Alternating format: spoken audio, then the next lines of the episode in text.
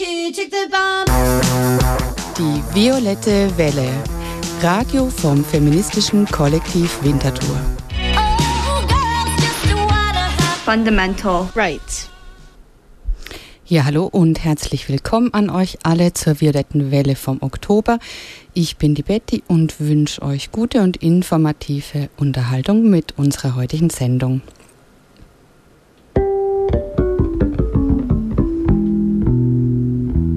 Porträt. Ja, wir starten gerade direkt ins Porträt. Ähm, da habe ich heute was für euch vorbereitet zu Emilia Roig.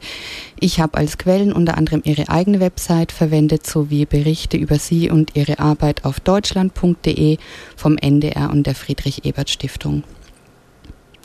Dr. Emilia Reuk ist eine renommierte Expertin für Intersektionalität, Diversität, Gleichberechtigung, Inklusion und Antidiskriminierung. Sie setzt sich hauptsächlich in Deutschland, aber auch europaweit ein. Sie hat unter anderem 2017 in Berlin das Center for Intersectional Justice gegründet, hält Vorträge, arbeitet als Beraterin und Autorin. Das Center for Intersectional Justice setzt sich als Interessensvertretung und Beraterin ein, sowie für politikorientierte Forschung, um die Antidiskriminierungs- und Gleichstellungspolitik inklusiver zu machen und strukturelle Ungleichheiten in Europa wirksamer anzugehen.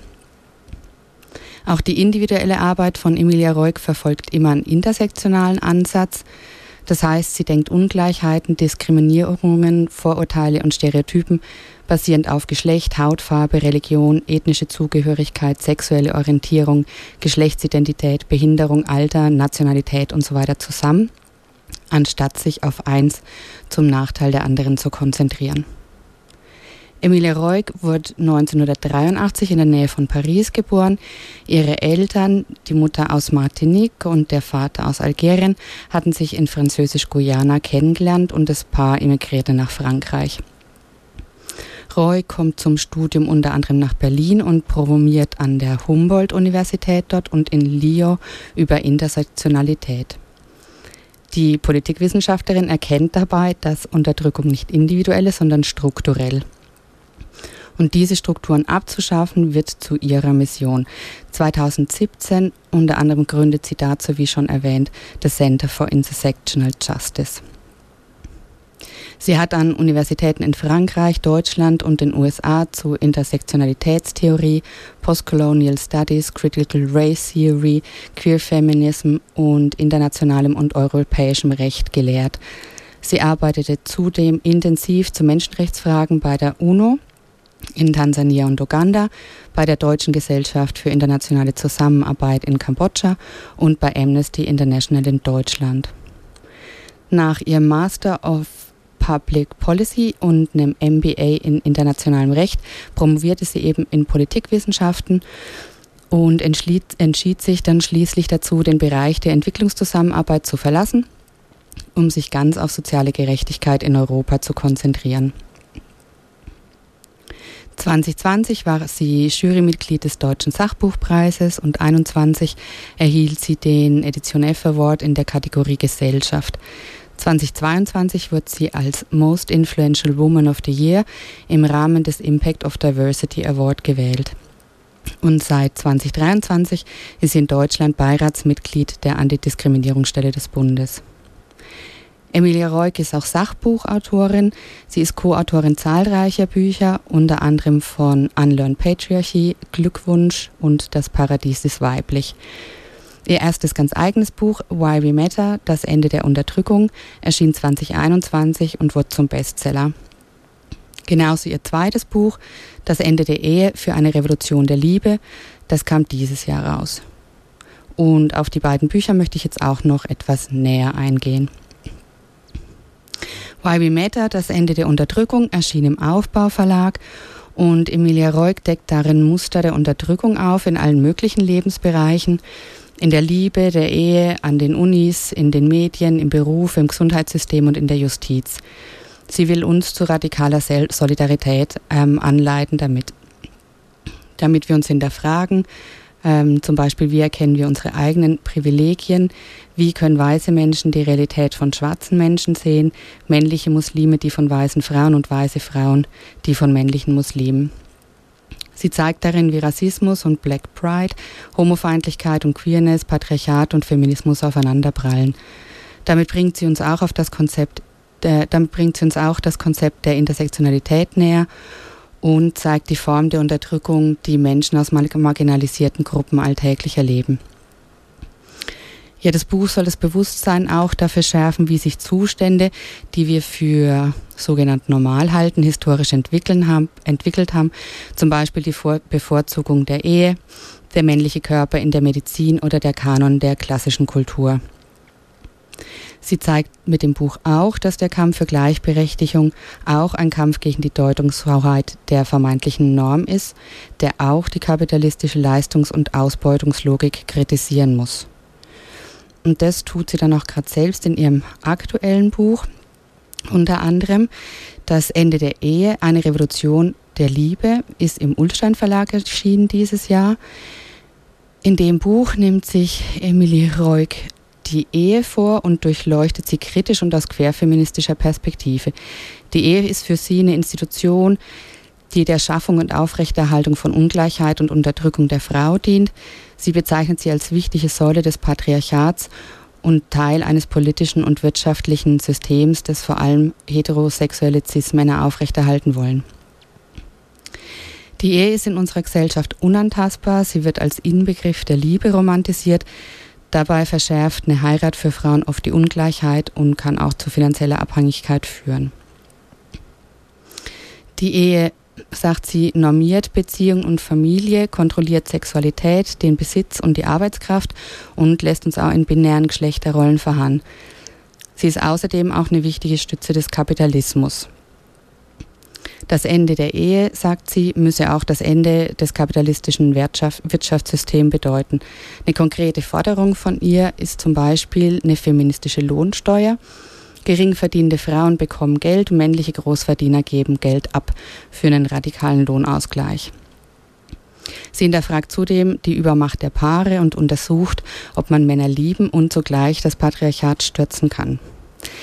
Ja, vielleicht bräuchte es für den Sturz aber erst eine Abschaffung von der Kernfamilie. Um sie abschließend nochmal zu zitieren.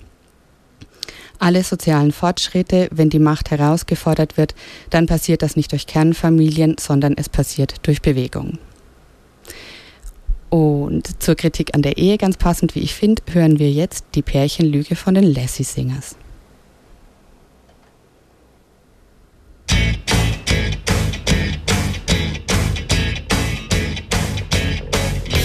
Das Leben ist schon hart genug, allein schon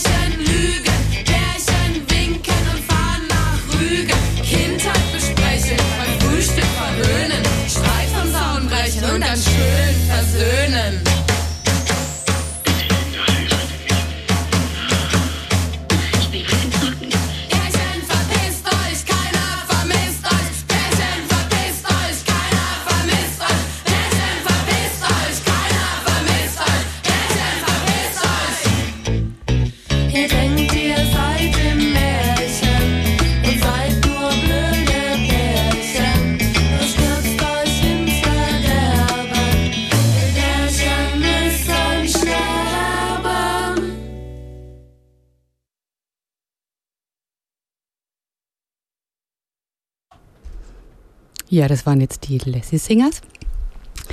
Und wir kommen jetzt damit zum Themenschwerpunkt. Themenschwerpunkt.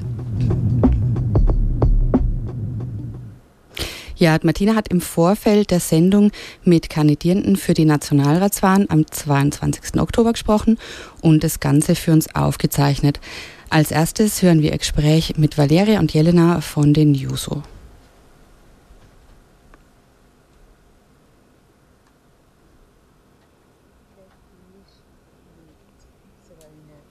Kandidierende für die Nationalratswahlen vom Oktober, 22. Oktober reden. Und zwar mit der Valeria und der Jelena von der Juso. Stellt ihr euch das selber kurz vor? Ja, würde ich anfangen.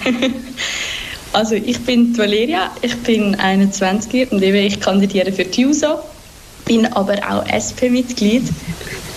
Ähm, ja, im Moment arbeite ich als Campaignerin bei der SP Kanton Zürich, habe aber ursprünglich eine Lehre gemacht als Musikinstrumentenbauerin im Kanton Thurgau. Genau. Jelena? Ja, ähm, mein Name ist Jelena. Ich benutze sie oder kein Pronomen. Ähm, ich bin jetzt 18. Ähm, ich bin in der JUSO Mitglied seit etwa einem Jahr jetzt, eineinhalb. Ähm, und ja, ich, ich freue mich, dass ich jetzt meine erste Nationalratswahl darf erleben als Kandidierende. Genau, ja. Danke vielmals. Jetzt habe ich wie so ein bisschen überlegt, was könnte man euch fragen. Und ich denke, gerade bei so Jungparteien ist natürlich spannend, was hat euch politisiert? Gibt es irgendwie ein bestimmtes Erlebnis, wo ihr sagt, wegen dem habe ich mich entschlossen, politisch zu werden? Magst du gerade erzählen, Valeria? Du hast gerade genickt. Ja, also ähm, ich glaube, politisiert hat mich auch schon meine Mami, also sie ist auch SP-Mitglied und wir haben immer schon daheim sehr viel über Politik geredet und ich glaube, durch das bin ich automatisch auch so ein bisschen ähm, ins politische Geschehen integriert worden, ein bisschen. Ähm, aber ich weiß noch, als ich mit der Lehre angefangen habe, im ABU-Unterricht, also im allgemeinbildenden Unterricht, haben wir auch angefangen über Politik zu reden. Und dort hat es mich dann immer so ein bisschen mehr genervt, was für Meinungen sonst noch herum sind. Ähm, und dann 2019 ähm, ist krass mobilisiert worden für den feministischen Streik.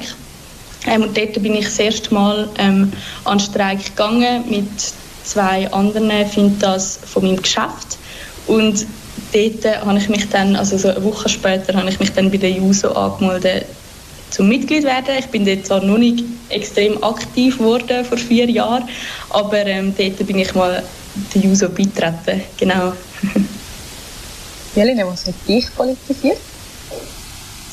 Bei mir gibt es auch nicht so einen klaren Zeitpunkt. Also ich habe eine recht lange Mobbing-Geschichte hinter mir in der Grundschule, eigentlich sechs Jahre lang. Das hat bei mir schon eigentlich schon immer so das Gefühl ausgelöst von hey, ich, ich kenne Ausgrenzung und so, ich will dagegen etwas machen, aber so konkret politisiert haben mich dann in der Rote Falken es ist so eine Kinder- und Jugendgruppe, ähnlich wie Pfadi, aber mehr so in, in die Richtung sozialistisch.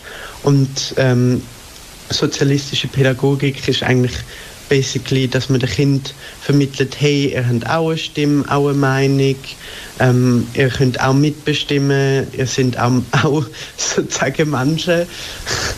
Wow. was ja oft auch der Kind nicht so, also man, man lässt den Kind ja oft auch nicht so zu mhm. und so. Und man hat als Kind ja oft auch das Gefühl, hey, ich bin ja fast nicht wert in dem ganzen System. Aber dann wirklich der Juso beitreten bin ich erst so vor eineinhalb Jahren bei der letzten Zürich Nazi-Freie-Demo 2022. Ja, genau, das ist so der Beitrag. Mhm. Cool, spannend, spannend. ähm, was hat euch denn zu der Parteipolitik gebracht? Das ist so ein bisschen, es erledigt jetzt sich mit dem, was ihr erzählt habt eigentlich. Ähm, aber wieso haben, was, was ist für euch das Entscheidende, dass ihr findet, eine Partei bringt etwas in unserem politischen System oder in der Gesellschaft vor allem, oder? Ähm, also eben wie gesagt, ich glaube, Dylan und ich, wir sind beide auch außer, außerparlamentarischen Aktivitäten, machen wir mit so. Ähm, aber also bei mir, ich kann jetzt für mich reden, ich finde es einfach, also einerseits ist es so, dass halt Parteien sich mit sehr vielen verschiedenen Themen auseinandersetzen. Es ist ähm, nicht nur ein spezielles Gebiet zum Beispiel, also wie jetzt irgendwelche Orgas oder der Klimastreik, wo sich was, was alles mega wichtig ist, das wollte ich, aber ähm, für mich gibt es mega viele Themen, die mich interessiert haben oder die mich immer noch interessieren und das ist so ein bisschen einerseits der Grund gewesen. und andererseits ähm, ist es halt trotzdem so, dass wir in diesem System, habe ich das Gefühl, dass es trotzdem etwas bringt, wenn man in einer Partei ist, im Sinne von, wenn man in einem Parlament sitzt und wirklich etwas bewegen kann. Ähm, das ist so ein bisschen der Reiz für mich, genau. Jelena? Ähnlich wie, wie, wie Entschuldigung, ähnlich wie bei der Valeria, also natürlich außerparlamentarisch kann auch mega wichtig sein und mega viel Spaß machen. Aber irgendwann habe ich so ein bisschen gemerkt, hey, es ist mir wie zu einseitig und es sind immer mega viele Vorwürfe um so, ja, aber die Politik müsste doch und ja, aber kann man doch sowieso nichts machen. Und das hat mich irgendwann ein bisschen genervt und ich habe selber mal wollen, hey, ja, komm, dann, dann gehe ich doch in die Politik, wenn, ich, wenn, wenn mich so viele Sachen nerven.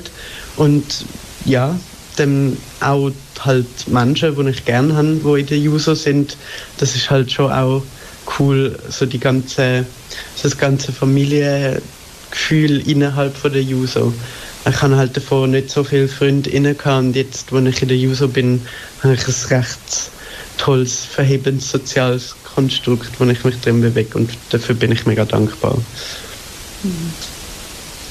Ähm, Gibt es denn irgendwie inhaltliche Themen, die wir in der JUSO sehr fest ähm, unterstützen oder wo euch wichtig ist? Valeria? Oder Jelena? ist egal. Sonst kann ich auch mal mhm. weitermachen. Ähm, ja, also ich, ich eben das ist das, was Valeria vorher schon angesprochen hat.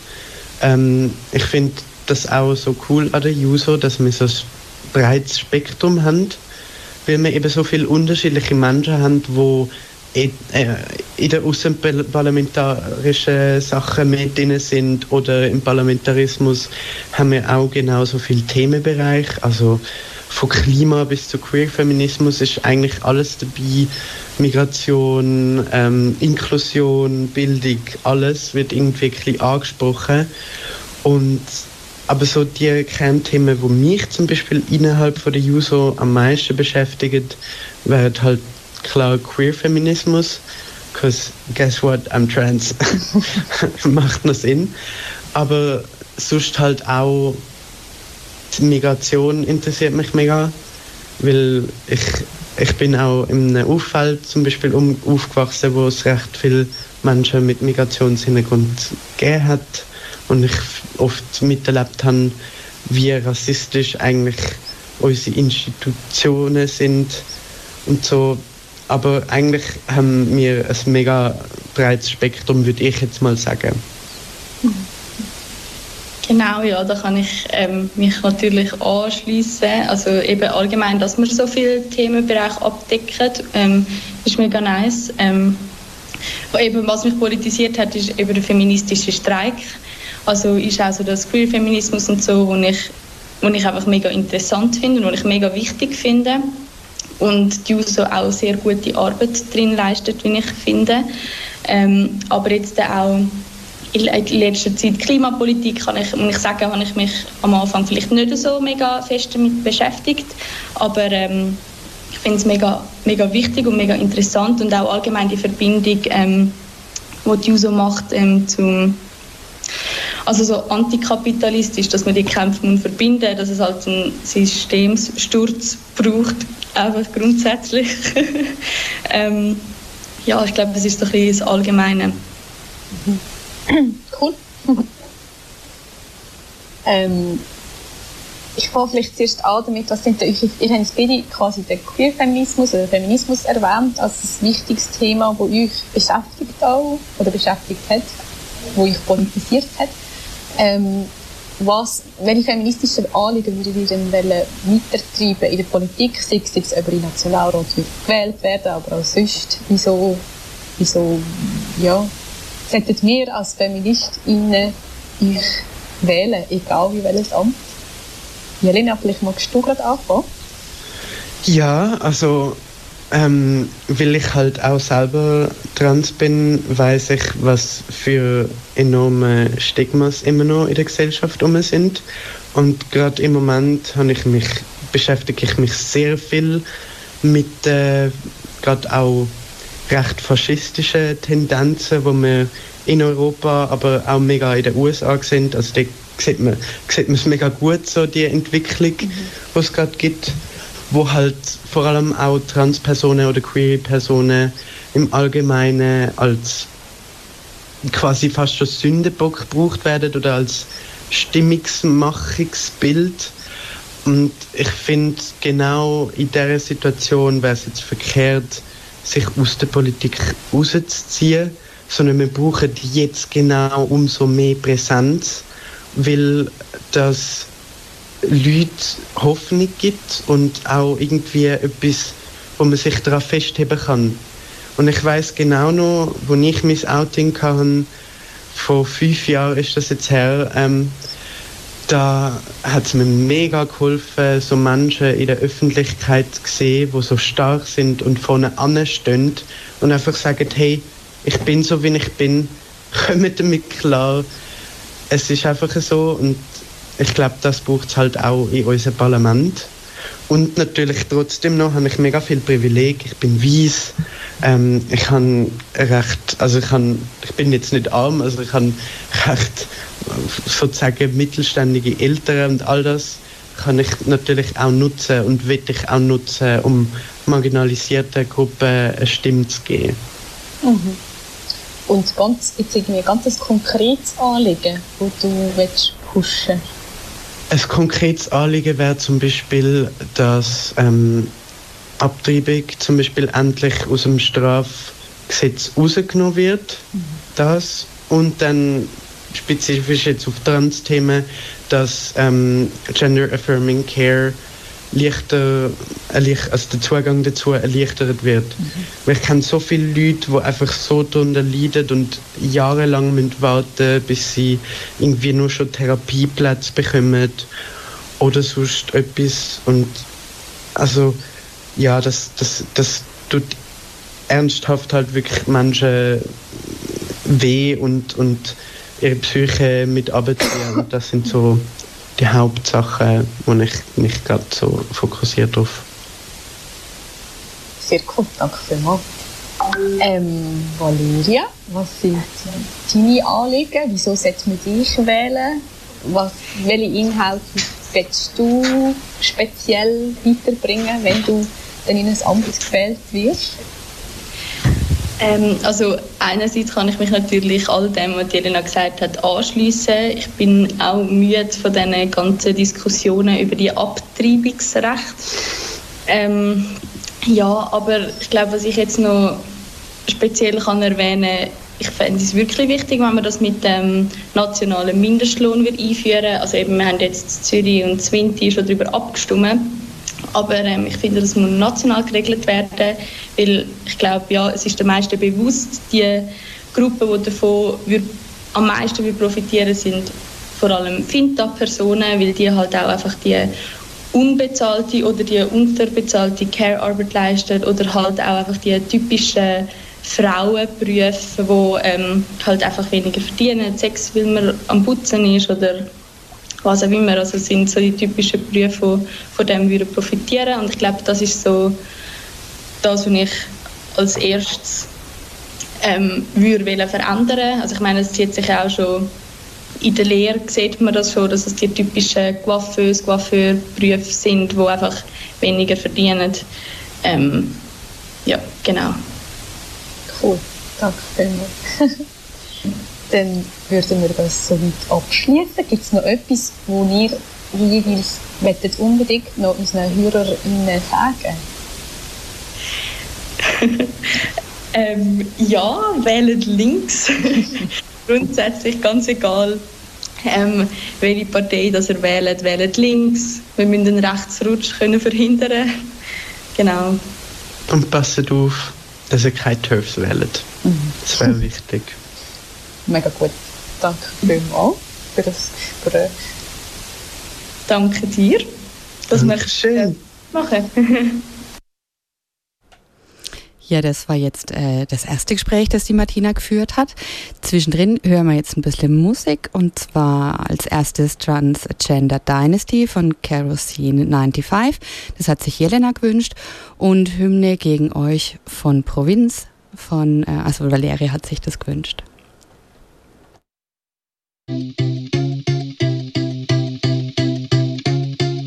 Asphalt brennt, die Wolken stehen tief. Heute ist der Tag eurer Dystopie. Pures Glück, das durch meine Venen fließt. Das ist die große Party, die ich euch vermies. Spürt ihr meine Freude? Hört ihr das Gewitter? Meine Augen funkeln, meine Zunge bitter. Ein Feuerwerk. Große Euphorie. Willkommen in der Transgender-Dynastie. Ich bringe aggressives Kerosin in meinem Kanister. Turfs kriegen von mir gar nichts außer Mittelfinger. Es gibt endlich auf die Fresse, das geschieht euch recht. Ich und meine Trans-Cuties feiern heute ein Fest. Eure Theorie zerbricht in tausend Splitter. Wir sind keine ausgedachte Dunkelziffer. Mio-Existenzen. Eure Meinung ist keine Meinung, das ist Bullshit, ihr Pisser. Ihr seid kein neuer feministischer Flex. Ihr labert Scheiße im Netz. Glaubt, ihr seid das Gesetz? Doch eure erfundenen Regeln sind der letzte Dreck. JKs Aposteln, dass ich nicht lache. Ich kick euch alle weg, ey. Diese miesen Argumente, getan als Protest, die hab ich schon als Kleinkind in der Luft zerfetzt. Hab die Taktik gecheckt, ja, ich gönn mir den Sekt, denn ihr habt keine Chance, nein, ihr kriegt mich nicht.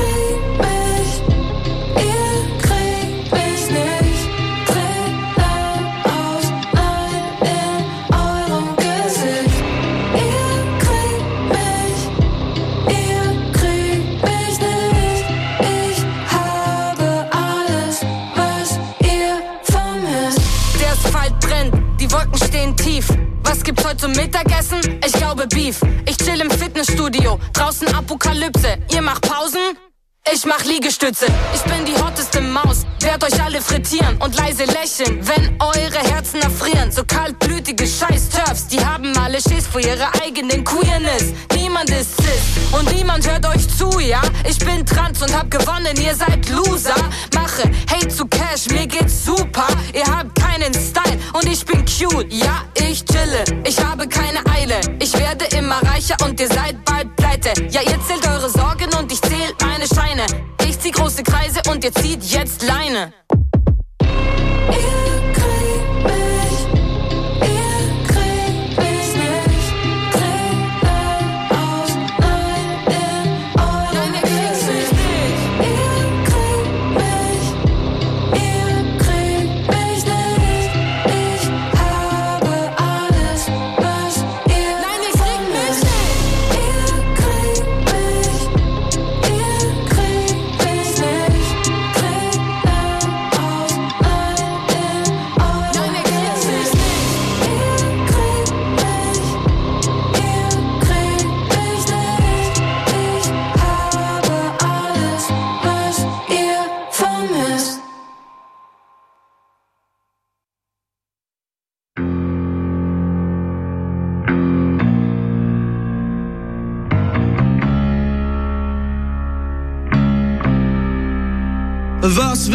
Dir sage, du bist nicht alleine?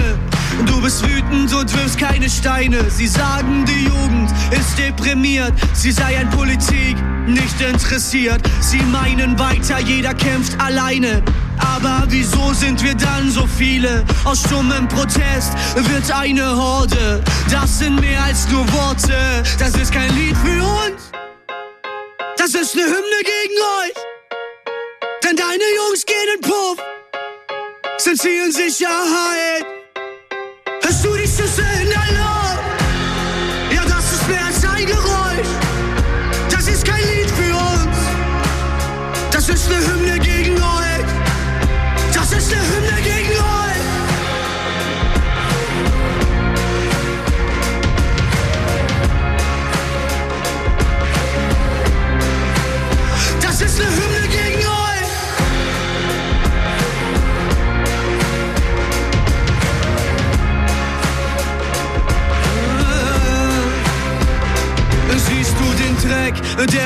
Uns umgibt, uns jeden Tag auf die Knie zwingt. Sag, bist du noch da nach all diesen Jahren? Kommst du mit oder bist du ausgebrannt? Sie kennen nur ihren Tellerrand. Glaubst du, meine Kinder wollen auch grünes Gras? Sie reden von Karriere, sind Fähnchen im Wind. Wann wechselt das Wetter? Das ist kein Lied für uns. Das ist eine Hymne gegen euch. Denn deine Jungs gehen und. Sind sie in Sicherheit? Hörst du die Schüsse in der Luft? Ja, das ist mehr als ein Geräusch. Das ist kein Lied für uns. Das ist eine Hymne gegen euch. Das ist eine Hymne gegen euch. Das ist eine Hymne gegen euch. Das ist eine Hymne gegen euch.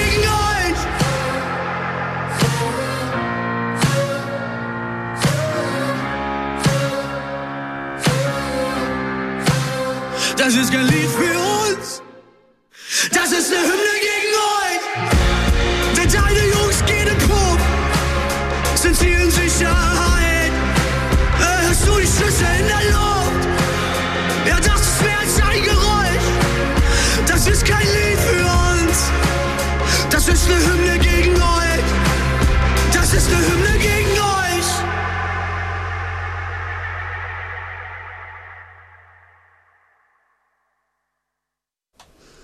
Ja, nach der Musik geht's jetzt bei der Violetten Welle weiter im Themenschwerpunkt mit einem weiteren Gespräch, wo Martina mit einer Kandidierenden für die Nationalratswahlen äh, geführt hat, ähm, und zwar mit der Sarah von der AL.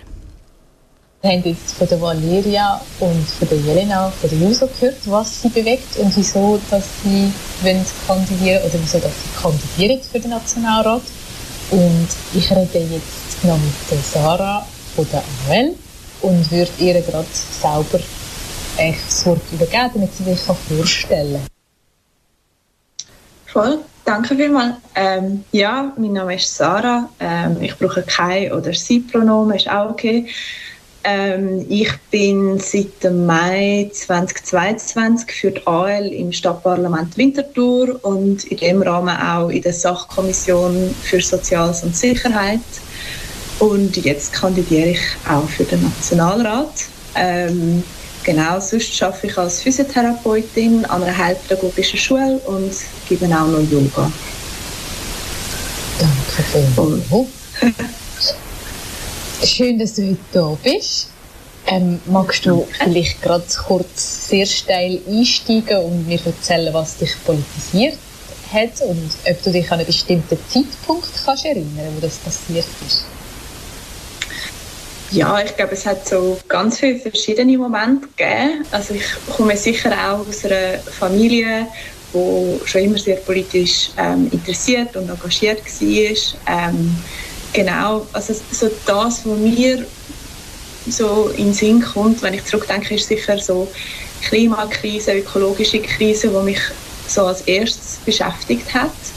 Und ich weiß noch, dass ich irgendwie so den Film gesehen habe von Al Gore, ähm, Unbequeme Wahrheit, ähm, wo, wo auch mich mega bewegt hat und dann auch so Greenpeace-Aktionen, wo schon dort immer so ein das Rebellische in mir irgendwie so gepackt hat und gefunden hat, voll, das ist irgendwie mega toll und mega wichtig und so kommt man irgendwie Aufmerksamkeit über und muss man auch so ein bisschen stören und reingrätschen, weil irgendwie nicht genug passieren tut. Ähm, das ist das eine gewesen. und dann später ähm, in der Kante ist dann ähm, sind so die ersten Initiativen gewesen, die ich aktiv mitbekommen habe, wo ich als sehr ähm, oder wo sehr rassistisch und auch sehr islamophob gewesen sind. Ähm, so mit der Ausländerinitiative oder der Minarett-Initiative, wo ich in den Diskussionen schon auch so gemerkt habe, so, hey, es gibt mega so hasserfüllte Überzeugungen in der Gesellschaft und ähm, es kommen so Abstimmungen zustande und ähm, ja, also das Polemische und das, das Hasserfüllte hat irgendwie gleich mega viel Macht ähm, in dieser Gesellschaft und, und ist halt total ungerecht ähm, und das hat mich schon sehr früh dann auch ja, irgendwo durch hässlich gemacht und ich gemerkt, hey, ähm, es erleben nicht alle die Welt gleich wie ich, wo, wo weiss bin, wo so ähm, untere Mittelschicht aufgewachsen bin, wo die Möglichkeit zum äh, an Kante gehen und dann später studieren, mhm. ähm, voll, das hat mich sehr früh dann auch sehr ähm, bewegt und, und hat mir auch irgendwie das Bedürfnis gegeben, so mit anderen Menschen ähm, zu schwätzen und zu diskutieren und irgendwie auch ähm, ja, mich reinzugeben und, und, und Meinung zu bilden und Meinung zu machen. Und, mhm. ja, das war so ersten Erfahrungen. ja, und nachher bist du auch beim feministischen Streik mega fest involviert gewesen, oder? Aber dann bist du schon politisiert in dem Fall. Ja, genau. Also, voll, voll. Also ähm, eben ich bin sehr, also mein, mein grosser Bruder hat mich immer schon sehr früh mitgeschleicht an die ersten Demos, so to Trump und ähm, so Refugee Welcome Demos. Und ähm, ich habe nie so recht gewusst, wo ich eigentlich reingehöre und für was ich mich jetzt stark mache. Und ich bin dann schon eher älter gewesen, wo ähm, 2018 so ähm, die Vorbereitung auf den feministischen Streik angefangen haben. Mhm. Ähm, und ich habe dann aber dort wirklich so gemerkt, hey, ich kann etwas aufbauen.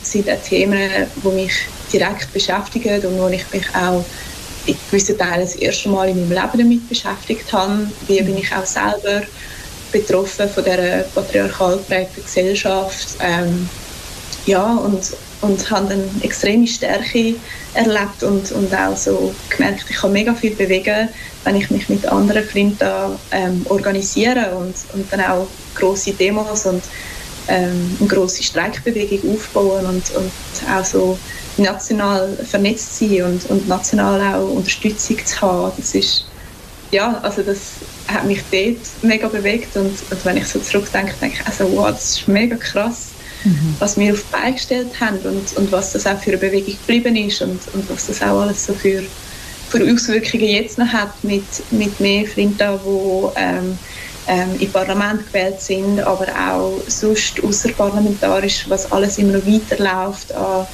an Kollektiv, wo, wo in allen ähm, Orten und in allen Kantonen am Wirken sind und, und feministische Arbeit leisten. Und, ja, das finde ich immer noch mega eindrücklich. Mhm. Es gibt wirklich Gänsehaut, ja. oder?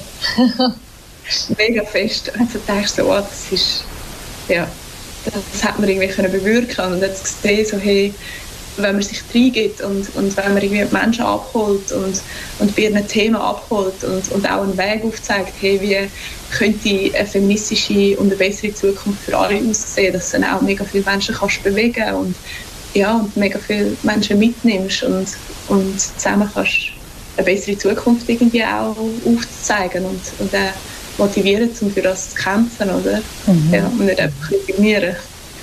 Ja. Du hast jetzt schon eine mega schöne Überleitung gemacht zu parlamentarischen Tätigkeiten. Für das muss man ja im Normalfall in einer Partei sein. Was Aha. hat dich denn zu der Parteipolitik gebracht?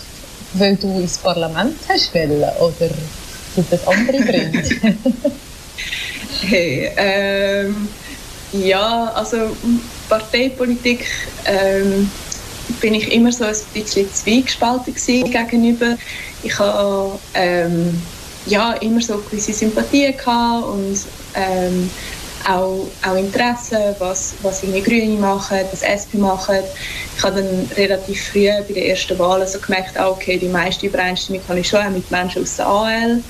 Ähm, ja, und ähm, ich habe es mir aber sehr lange überlegt, weil ich gefunden habe, ja, Parteien, die machen auch mega viel Konsens und die machen irgendwie auch so Deals, die ich eigentlich voll nicht toll finde und die machen eh nicht genug fest und ähm, auf der Straße irgendwie etwas bewegen und ähm, mit Menschen, die gleich parat sind wie ich, finde ich irgendwie viel besser.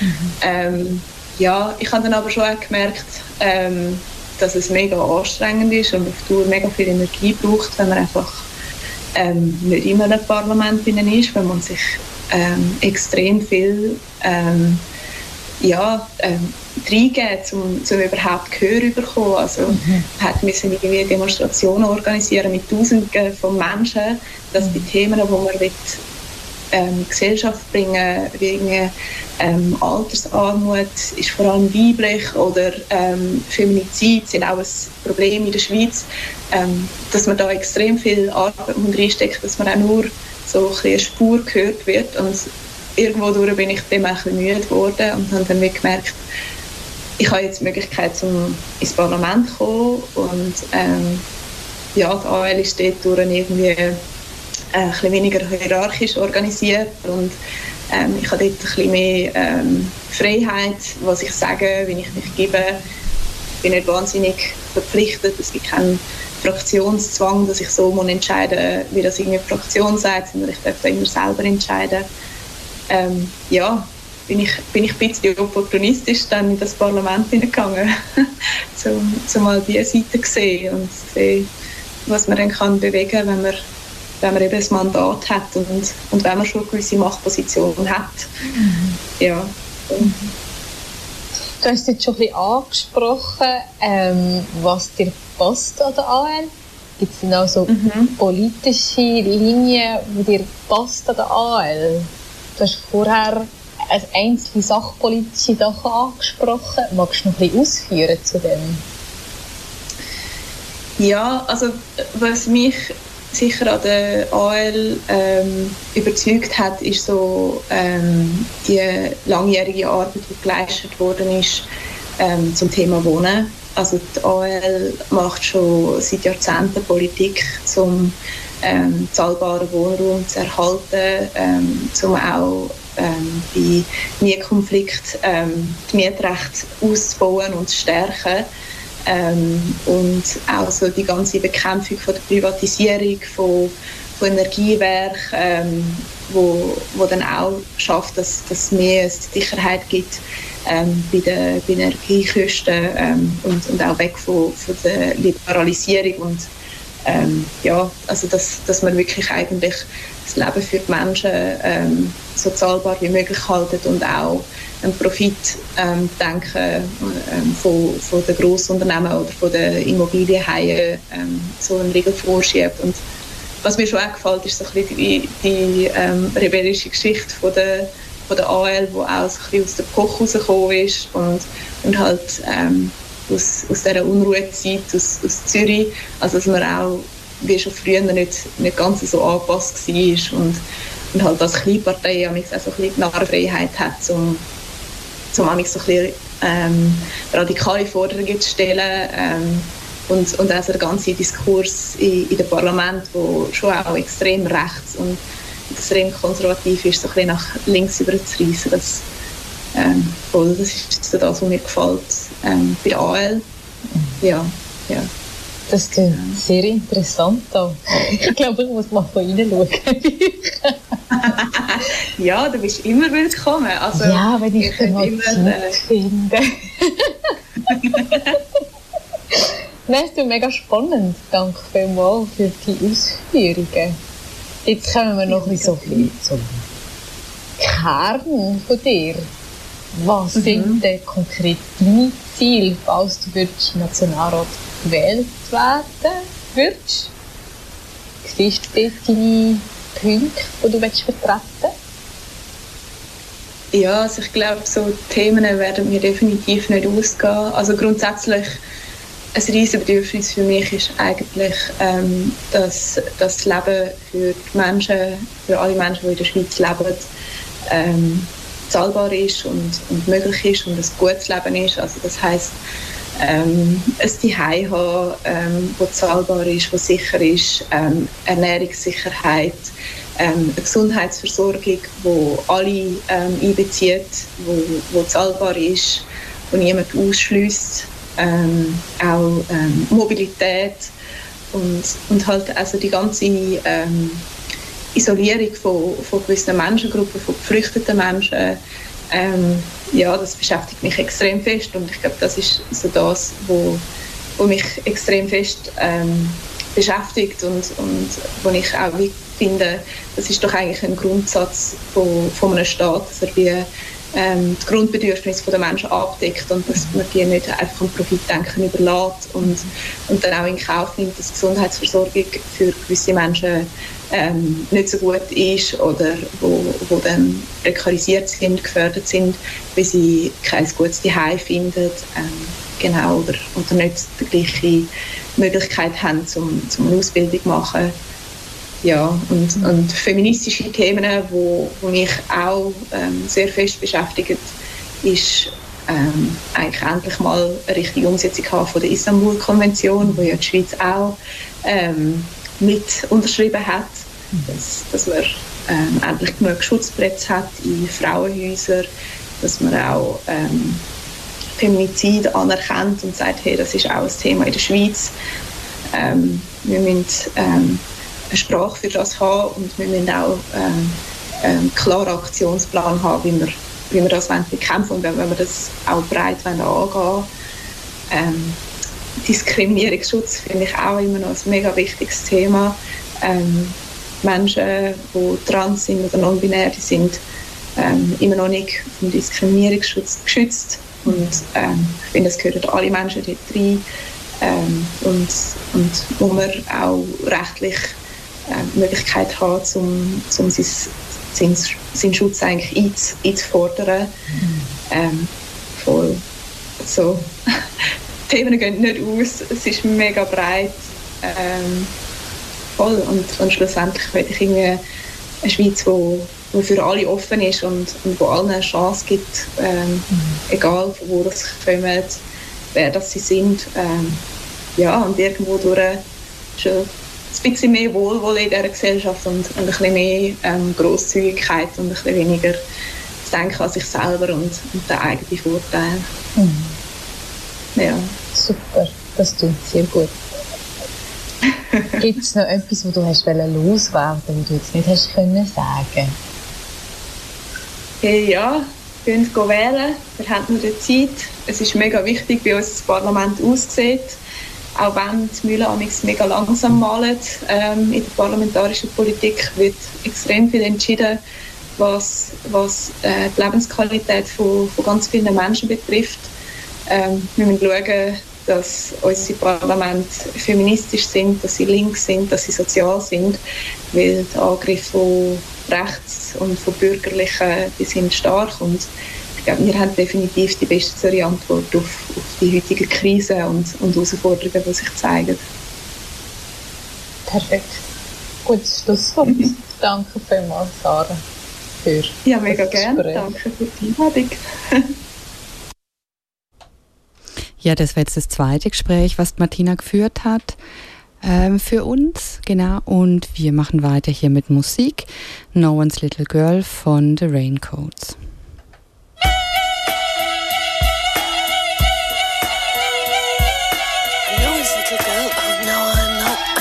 Gonna be, cause I don't wanna be. I never shall be in your family tree.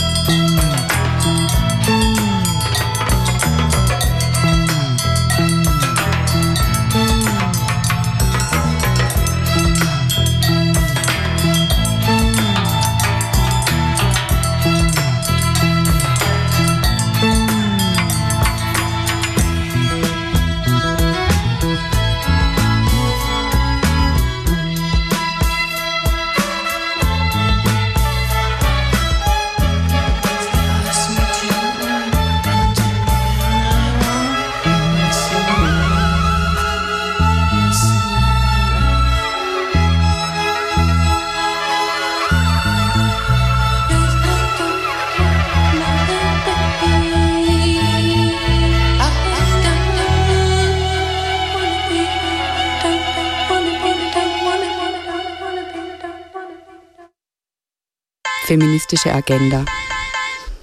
Ja, die violette Welle neigt sich schon dem Ende zu und wir sind bei der Agenda angelangt. Der ganze Oktober ist Breast Cancer Awareness Month und im Zuge dessen führen verschiedene Organisationen und Kliniken Veranstaltungen durch, um Bewusstsein für den Kampf gegen Brustkrebs und für die Wichtigkeit der Früherkennung zu stärken. So zum Beispiel auch die Krebsliga Zürich. Info zu deren Veranstaltung findet ihr auf der Website krebsliga.ch. Und falls euch das Thema näher interessiert und ihr außerdem gerne unsere Sendung hört, dann empfehle ich euch auf Soundcloud unsere Sendung vom November 2021 in der Playlist Violettenwelle. Da sprechen wir mit einer Mitarbeiterin der Krebsliga nämlich genau darüber. Gerade jetzt direkt im Anschluss an unsere Sendung könnt ihr um 20.15 Uhr im Kino Cameo den Doc-Film Notre Corps sehen über den Alltag in der französischen äh, gynäkologischen Klinik. Morgen um 19 Uhr findet das Feministische Forum vom Feministischen Kollektiv statt in der alten Kaserne hier. Wir wollen uns darüber austauschen, was Feminismus für uns persönlich bedeutet und beinhaltet und was das für unseren Aktivismus bedeutet. Es sind alle herzlich eingeladen, ihre Überlegungen mit uns zu teilen oder einfach reinzuhören und uns kennenzulernen.